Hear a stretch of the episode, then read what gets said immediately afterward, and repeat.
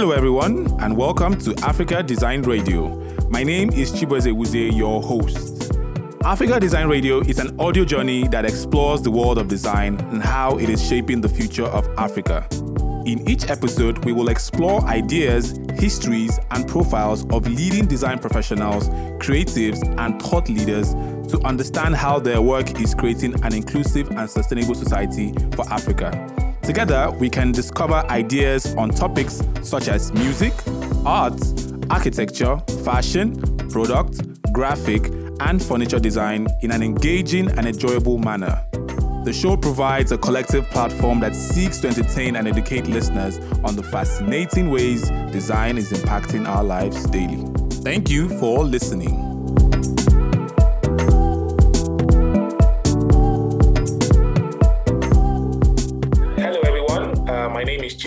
And you're welcome to another insightful and educative episode of Africa Design Radio. On the show today, I'll be speaking with the inventor of a brand new system for writing Igbo language called Ndebe.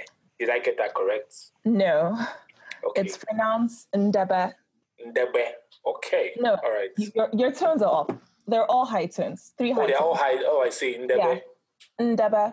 Ndebe. And the B, yeah, it's a plain B. It's not, it's not the G B sound. It's oh, a plain B. Ndebe. Ndebe. Yeah, Ndebe. Aha. Okay, great. Mm-hmm. So the Ndebe script combines ancient Igbo designs with modern practicality in the first truly usable, truly writable, truly readable, and truly indigenous written form of Igbo language. Lotanna, it's my pleasure to welcome you to the show today. Thank you. It's nice to be here. All right. So for our listeners who um, don't know who she is, Lotanna Odunze is a writer, illustrator, iOS engineer, and Igbo language enthusiast. When she's not writing on her blog, nsobu dot com, she's researching and recording Igbo sessions to help people all over the world to learn Igbo Um, on sexy evo dot com. So you have some very interesting websites. yeah, um, yeah. My, my main blog is sugar belly rocks dot com. I think that's the one that most people know me by. Okay. Um, but yeah, um, so yeah, I do have a couple of interesting websites, and I, I do um, have a couple of interesting uh, projects that I run involving Igbo. So yes, of which All Sexy right. Igbo is one of them. Okay, so my, my first question to you would be, mm-hmm. how original is Ndebe? Ndebe? Yeah, so this is a really good question because a lot of people think that Ndebe is a type of Nsibidi, or they think that it has something to do with Nsibidi. And Ndebe is actually completely one hundred percent original. Um, it actually has nothing to do with Nsibidi. But I completely understand the confusion, and I completely, like, I understand where it comes from, because when I first set out all those years ago um, to create the Ndebe project, um, one of the aims of the project was to expand Nsibidi and to create a script that could be used alongside Nsibidi, because the the the format was going to be um, the way that Japanese is written using three different writing systems, so Kanji, Hiragana, and Katakana.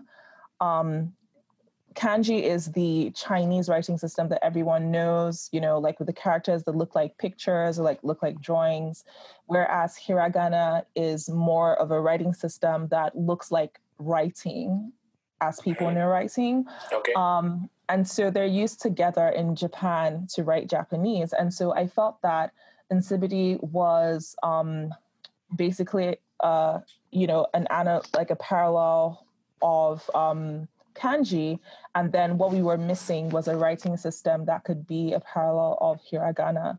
And so a lot of people think that Ndebe is based on Nsibidi, and it's not. Like, Ndebe is a completely original writing system that has nothing to do with Nsibidi, but the way the Ndebe project started was that I had to create a writing system that I was planning to use along with Nsibidi to write Igbo. Now, somewhere down the line, you know, I realized that the Nsibidi part of the idea wasn't going to work out. And so, you know, after much back and forth and like thinking about it and like, you know, research and, you know, trying different approaches, I decided to scrap like the whole thing of trying to do anything with Nsibidi, trying to use Nsibidi as well. And then the Endeavor script itself, once I realized that I would have to rely on the Endeavor script completely alone in order to, to write Igbo, then I had to basically start the Endeavor script again all over from scratch, because now I had new functionality that I needed the script to be able to carry alone on its own. And so, you know, in its original form, it was supposed to be like a side dish, like an accompaniment, like to help, you know, um, us communicate with, with Nsibidi. But then once I got rid of Nsibidi, I realized, okay, I how do I take this script apart? And then how do I build it from the ground up and engineer it in such a way that it's able to do the work of heavy daily writing, like heavy mundane writing. So Nsibidi as a writing system is quite limited. And people, um, you know, yes, it was used for, it was used like by the Ekpe cults, which is a leopard cult that exists both in Igbo culture and in Efik culture and Ekoi culture and probably Ibibio and Anang culture, because like those are our, our, our ethnic neighbors historically. Um, but it was used for ritualistic purposes. So you find it in a lot of their fabric, you find it in the decorations of houses, you find it drawn on people's bodies, like, you know, because we have this tradition of using uli to decorate our bodies. Um, but it wasn't used for heavy duty mundane use. And what I mean by that is if someone, you know, if you're sending someone to the grocery store to buy you groceries, you really can't whip out like a pen and paper and write them a list of things to buy for you in Nsibidi. Okay. Or at least in, in Nsibidi in its original form. So um, that was a huge problem, because I realized that if I was going to expand Nsibidi in order to serve the purpose that I wanted, which is to have a writing system that Igbo people could use for their mundane, everyday, daily writing, I would have to create thousands and thousands and thousands of additional characters to supplement Nsibidi. And even though the Endeavor project started out, you know, as a project to create those thousands of characters and, a, and then to create a writing system, like a script that could also go with those thousands of characters, I just realized that it was so inefficient. And I think like that's what I hated about it. I hated the inefficiency of having, of, of a learner having to memorize thousands of characters. It just didn't seem practical to me. And so that's my long explanation of how Endeavor started out um, supposed to be the sidekick of Nsibidi, but then it ended up getting its own show um, to be like the main character in its own show and like do all the work by itself. Okay, I like the way you put that. All right, so it's taken you like over a decade, right? Yes. To put this thing all together. Why mm-hmm. was it necessary for you to take on this challenge? So I'm the kind of person, or well, it's not the kind of person, because like, like this is who I am. Um, I've always had extremely high expectations, not just for myself, but for people, for friends, for relationships, for family, for, you know, and whether or not those my extremely high expectations were realistic or not. And and I'm pretty sure that, you know, on some level, the the level of expectations that I have of the world are somewhat re- unrealistic, because I've been disappointed a lot and it's gotten me into a lot of trouble before. And, you know, I, every, I have bad memories from expecting things and then, or at least of, of having certain standards and like those standards, like not being respected. But, um, you know, I think it's fine, because I also have those same punishingly high standards and expectations for myself. And so growing up, um, I felt, yes, I felt a lot of pride being an Igbo person, but I also felt a lot of disappointment. And I, you know, as an Igbo person growing up and as a Nigerian growing up, I just felt that all around me, I could see ways in which we were um, dropping the ball, so to speak, or as one of my friends says, ways in which like they were falling my hand. And, um, you know, and I just kept thinking, like, why can't people, you know, be better? Like, why can't people strive for better? Like, why, you know, why can't we have higher standards? And so that's the general feeling that I've always had in my life. And then as it as it relates to this writing system, is that I've always been interested in languages, and I've always been interested in um, calligraphy, you know, like making marks on paper. And so when I went to college in America, I went to college in Buffalo, um, and there were tons of international students at my school. And at my school, um, the two biggest groups of students were the Nigerian students and the Japanese students. Um, and so we we had this dorm called the International Dorm, where like all of us lived together, like people from, you know, the international students who were on like F one visas and stuff. So I ended up living in a dorm with like scores of Japanese people. And, you know, and these weren't Japanese people, like like um, Japanese American people. These were Japanese people from Japan, like straight from Japan. Um, and so, you know, a lot of my friends from school were Japanese people. And just hanging around them, I noticed like how secure a lot of them were in their culture, because the Japanese have done an amazing job of preserving their culture. And yes, it's it's partly due to the fact that Japan itself is a series of islands. Um, and so they've had like the geographic isolation, and it's also partly due to some policies they, that they've had, you know, throughout history. But they've done an amazing job of preserving their culture. And so because of that, um, they're able to live their culture every day in a very comfortable and relaxed way that I would say that um, a lot of Africans don't have that that privilege or that benefit. Um, and, you know, like even just casually seeing them write things down, you know, in Kanji and like in Hiragana and Katakana. And I kept, I, you know, I kept thinking, why is it that most African people, most Nigerian people, um, we speak all these languages, but we rarely ever, like I've never seen any of us write anything down in a script that is unique to our language. And like, of course, the only exception is Ethiopian people who have Ge'ez, which is their writing system. Um, and yes, there are other writing systems around Africa. There's the Vai uh, syllabary, you know, um, I think it's, there is like a Basa writing system. Um, but the general rule, the general uh, status quo is that the average African person um, does not have, you know, a writing system that they that they use on a daily basis to write down their language. And I felt like, you know, well, why can't we have this too? Um, and so I started to do research to try and see if perhaps we already had a writing system and I just didn't know about it, um, which is how I found Nsibidi. You know, and but then again, Nsibidi is not an Igbo writing system. And I think a lot of Igbo people are mistaken about that. A lot of Igbo people love to claim Nsibidi, but it's not actually an Igbo writing system. Nsibidi was invented by Efik, Ekoi, you know, possibly Ibibio and Anang and Orang people. But because these people histor- historically and geographically live next to Igbo people, of course, you know, with cultural exchange and movement and that kind of stuff, it, it, it kind of bled over into Igbo culture as well. And that's perfectly fine. But I felt that, you know, I did find that in that we didn't really have anything that was our own as Igbo people, and that that and that imbued a very strong sense of like cultural identity. Like when you look at writing systems from around the world, right? You, you look at Arabic and like it screams Arab people, you know?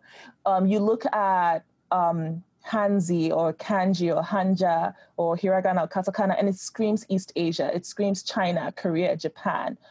So I really wanted that for us. Like I wanted us to have a writing system that we could have um, pride in, that every single time we wrote it, every single time we used it, regardless of whether the use for it was so basic and so mundane or something grand and, and fancy, that, you know, we could kind of be reminded as a people that this is who we are, this thing belongs to us, and, you know, we have pride in that, if that kind of makes any sense. And I've always been a doer. You know, um, yes, I'm a talker too, but I'm also definitely a doer. I don't know if it's because I, I'm an only child and like my entire life I've had to like, you know, do stuff for myself. I, I didn't have like um, older siblings who could like just do stuff for me. Um, but I've always been very proactive about like getting stuff done for myself, things that I'm interested in. And so I decided, okay, you know what? Nobody has fixed this problem. Um, so I'm going to be the one to fix it and I'm going to do it. Um, and so that was how I, you know, embarked on it. And that was also the reason why I stuck with it. I mean, you know, life went on. I graduated college, I got jobs, I moved places and whatnot. But the the constant in the background of my life was that, you know, I just kept chipping away at this project and kept chipping and chipping and chipping away. I kept doing the research. I kept like ordering books and, you know, um, I have so many dusty, like old colonial manuscripts, like in my bedroom that I ordered from like these really obscure bookstores around the world, because maybe they're the only ones who carry this manuscript and it has some reference about something about Igbo culture from like eighteen thirty-four or that kind of thing. Um, but, you know, I just, it, it, it's, the, the project has definitely been a, a life dream for me. Um, so I wasn't willing to let it go. That's very good to know. So when do you think Nsibidi, you know, as a, as a writing script, when do you think, you know, mm-hmm. it stopped evolving and, you know, the Igbo mm-hmm. race stopped using it? What and what do you think was the influence behind that? Mm-hmm. Um, I think that is due to two two things. One, Nsibidi was never a widespread writing system to begin with. So like I mentioned earlier, it wasn't as if, you know, somebody was telling you something and you're like, oh, wait, hang on, I need to write this down. And then you whip out like your your little brush and your little parchment and you start scribbling things in Nsibidi. You know, the average Igbo person or the average Efik person or whatever. It was never a widespread writing system. It was a writing system that was kept within the Ekpe cult and possibly other cults, um, you know, in Igbo land and also like, you know, amongst Efik people, the cults that, you know, we share. And so while people knew of it and while people probably knew some symbols and while people worked it into like, you know, their uli designs and their house designs and like their artwork and their fabric, it wasn't a an everyday use writing system. So that was the first flaw. Well, I wouldn't really call it a flaw, but it was the first handicap of Nsibidi. The fact that it was kept within a secret society to begin with. Then the second handicap or or basically the second event that prevented Nsibidi from evolving from, you know, that pictographic writing system into perhaps possibly something like Hanzi, which is like the Chinese script, is the, in, you know, the beginning of like colonialism and, and like Nigeria getting colonized and then, you know, Christians and like, um, you know, missionary activity where of course they demonized all those things. I mean, can you imagine a missionary like talking to someone, they're like, oh, oh, what do you do? Oh yeah, I'm a member of the leopard cult.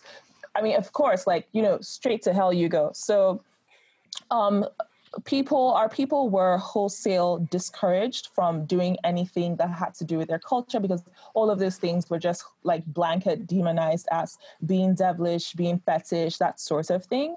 So sadly, anybody who was even strongly and well-versed in Nsibidi around the time that Nigeria was formed and or, or colonized, um, by the time they died, you know, either they couldn't pass it on to, to other people, you know, or they were suppressed from passing it on to other people, either by the British or, you know, informally by the church. Um, and so, you know, however that came to happen, that that's why we're in the situation that we're in today, where Nsibidi is simply not, uh, it's not workable as a regular, daily, mundane writing system. Okay. There's a school of thought that believes that language barriers and protectionism mm-hmm. have a mm-hmm. more of a negative effect than a positive mm-hmm. one on the development of our community.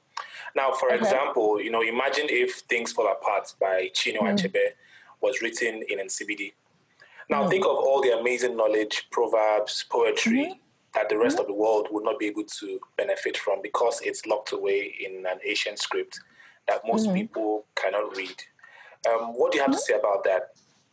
Yeah, um, so, you know, that is a valid uh, school of thought, but then there's also a valid counter to that school of, to that school of thought. And the counter to that is that um, our, each language that human beings have ever come up with um, is a window into a completely different world and a completely different way of thinking that human beings are capable of. And so, you know, and like, and I know this is the, this is called the Sapir-Whorf theory of language, And the Sapir-Whorf theory is, ba- and I'm paraphrasing, but basically it's a theory that suggests that um, the words that we use in language shape the way that we think. So there's, of course, there's a lot of debate back and forth about this, because some people think that, yes, you know, the structure or the way certain words are in a language do affect the thoughts of the people who are fluent in that language. And there are some people who think that, no, it is the thoughts that we think that affect and shape how words come to be in our language. But um, a really good example of this is, and like what I'm trying to say is that it is a good thing that we have different languages, and it is a good thing that we have different scripts, because each of these scripts and each of these languages um, allow us to express the same concept in a slightly different way, depending on like our the source culture of the language. And that is important because when people from other cultures or people from other ethnicities and other languages read the writing of speakers of other languages in their native language, or, you know, basically in their native language with like a translation alongside, they are not just able to consume the information, but they're also able to absorb a different worldview through the language. Um, and a really good example of this is um, the concept of love in, in Igbo, right? So in, in the English language, there's only one word for love, and that's love in general. Yes, I know that there's synonyms and I know, but like for the purposes of this conversation, um, there's only one word for love. But in Igbo, the word like love as a concept is broken into several expressions. There is no one unified Igbo word for love, regardless of whatever you read in a dictionary, because a lot of Igbo dictionaries are, you know, were produced under the influence of like colonial thinking. So people were trying to fit Igbo definitions, like Igbo words, into English definitions, whereas they should exist how they exist in Igbo. So two ways of expressing love in Igbo, for example, are afoma and ifunaya, right? And afoma super literally translates to good stomach. And what that basically means is that afoma is a is an expression of love in, in, in Igbo thoughts, that it kind of translates to that, you know, that nice warm feeling that you get in your stomach when you're at home with your family and like everything is good, and you know, like how you're just happy and you're content and like, you know, you've just got this nice feeling, like your body feels nice, you know, you're, you're just happy. You kind of got like a buzz, like, you know, all through your body, and like, you know, you, you, there's just a happiness that, that's that, that's kind of emanating from from your core, right? Yeah. That is the kind of love that is described when Igbo people say afoma. Then the other expression for love in Igbo is ifunaya. And ifunaya literally translates to to see in the eye. And ifunaya is more of a romantic type love, because basically it's about seeing the person, the object of your desire in in your in your eye, like, you know, gazing gazing and that, and that person fills up your field of view. And so imagine if we took, we said that English and Igbo must be exactly the same. And because English has a word for love, we have to have an Igbo word for love. Otherwise, it doesn't make any sense. But when you understand the meaning of these two expressions, you kind of get a little glimpse into the Igbo worldview. And in the Igbo worldview, there are two distinct, or there are at least two distinct types of love. Um, that we that we distinguish between, as opposed to the English or the British worldview, where there is only one generalized type of love. So yeah, so that's the reason why it's it's it's a good, you know, I don't agree with that school of thought that says that it's negative for us to be divided into different languages and scripts. I think that um, it's actually beneficial for us to have, um, you know, to have as many languages as possible, as many different scripts as possible.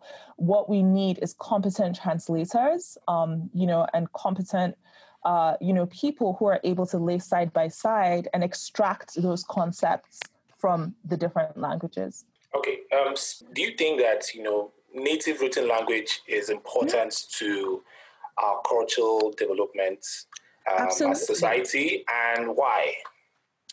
Because um, a culture dies when its language dies, or people die when their language die, like, and you kind of cease to be the people that you are. Um, and also, you know, our native written language is important because if you're not writing down your history, then it might as well have never happened. Um, a lot of the problems that African countries face today directly stem from the fact that most Africans did not write down their history in any kind of um, detail. Um, and so because of that, you're not able to learn or build, you know, you're not able to learn from the mistakes of the past, and you're also not able to build on the progresses of the past as well. There's a lot of African indigenous knowledge, a lot of African indigenous technology, indigenous techniques for doing things, things like weaving, building houses, um, you know, um, Uh, what is it, tapping uh, resources from trees or whatever, mining things, sculpting things. And we don't, you know, it's almost, we're practically left to rely on the artifacts that survive in foreign museums, because left to our own selves, we haven't done the hard work of going to record those things, record the process of those things, Uh, you know, and build on those things. And I always come back to Japan because Japan is a really good example of a country that was successful in doing what I'm trying to achieve. Japanese people have been writing things for thousands and thousands and thousands of years, and they've not only have been, they've been writing them, they've been keeping detailed records. And there's something that, like, I always tell, you know, like, the people who follow me online. And I said, um, people do not become powerful, or countries or nations, like, you don't get powerful because you have a big army or because you have lots of money. Record keeping is how countries rule the world. Like, the country that keeps the most detailed records, that knows every single thing about their history, that knows every single thing that's going on in their country, that's the true power, because you have so much information and you can build on that. Um, and so, and that is the reason why, you know, and, and they call them the, the, the East Asian tigers. China, Japan, and Korea have been so successful culturally. Um, although China, it, you know, when, when China went to communism, then they had, like, this crazy moment when they went around destroying their culture. They went around, you know, destroying a lot of, like, their history, destroying a lot of the, their records. So let's, let's axe China from this conversation, because, I don't know, China, China just kind of disappointed themselves. Anyway, but my point though is, is that recording things, recording your culture, recording your, your thoughts, recording your cultural worldview in your native language is incredibly important for posterity, and it's incredibly important for not just your own personal satisfaction and pride as a member of that ethnicity, but it's also important for the progress of future generations and for, like, their strong sense of self and identity. Okay, um, so let's talk a bit about the adoption of Ndebe. Mm-hmm.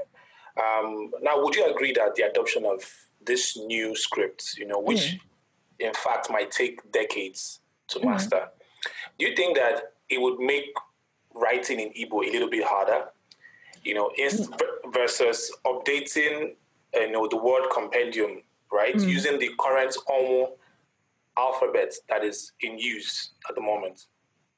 No, I don't think so, because um, I don't think that the opening statement is accurate. So when I decided to start the Endeavor project from scratch, right?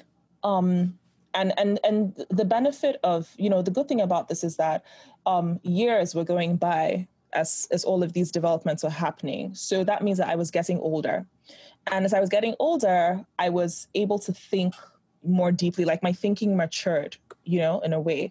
When I was nineteen and I, you know, started this thing and I came up with the idea for this script, um, I was just, you know, excited about, oh, you know, this is super cool, you know, like, I'm going to do this thing. And, like, I was just, like, excited about that. Um, but then as years passed and I thought about what I was trying to achieve with, with the goal, like, of, of creating this script, I started thinking about it from a functionality perspective. How is this script going to work for people? How are they going to be able to use it? Is, is learning the script going to cause a big disruption in other people's lives? Or is it going to be something that is easy for them to pick up and to just start using? And I had to, you know, I had to be very um, brutally honest with myself about the script answering those questions. And so I deliberately engineered Ndebe to be ridiculously easy to learn. You know, and you probably noticed within minutes of me releasing the script, people yeah. had started writing with it on Twitter, which was mind blowing, mm. you know, and I, and I, it, it actually made me cry, because that was one of the things that I built into the script, the ease of picking it up. And I wasn't sure if, you know, I didn't have any validation of, or, or, or um, when I say validation, what I mean is that I didn't have any proof, any proof that Endeavor was actually easy to write. It was e- like I had built it to be easy. I had, you know, I, I, I built it to be a logical um, formulaic syllabary. So I basically wrote in logical rules into the into the use of the script that make it, that mean that, you know, you don't have to rely on memorization in order to write with the script. You don't have to memorize like a whole bunch of characters. You can look at the script and you can start writing in five minutes flat. But until I released the script, I didn't have any concrete proof that it was easy for other people. I knew how I had built it. I knew that it was easy for me, but I, I you know, it was an amazing thing when I saw people in fact, and, and the funniest thing is that the very first person who posted um, like a writing sample in Ndebe, um, her name is Fumio Yatsugun. She's a Yoruba woman. She, she said she's Yoruba and Bini. So she doesn't even speak Igbo at all, you know, and that's wild. That, I mean, that that's completely wild. So that means I succeeded in terms of how easy it is to learn Ndebe, how easy it is to write with Ndebe. So I don't think it's true that adoption um, is going to be hard. I mean, yes, I have to push for it. Yes, I have to promote it. You know, yes, I don't know how long it's going to take. But the truth is that if people, if everyone just makes the effort to learn it, to practice with it every single day, adoption should be really easy on a personal level, because Ndebe is designed to be easy. It's a deliberate design. If you want to hear more interesting episodes of Africa Design Radio, head now to our page on all platforms where you get your podcasts. Thanks so much for listening to the show this week. You can subscribe from wherever you get your podcasts. And while you're there, please do give us a review. You can also write to us at africadesignradio at gmail dot com, or follow us on social media at Africa underscore design underscore radio. I'm Chibuzo Wuze, and you've been listening to Africa Design Radio.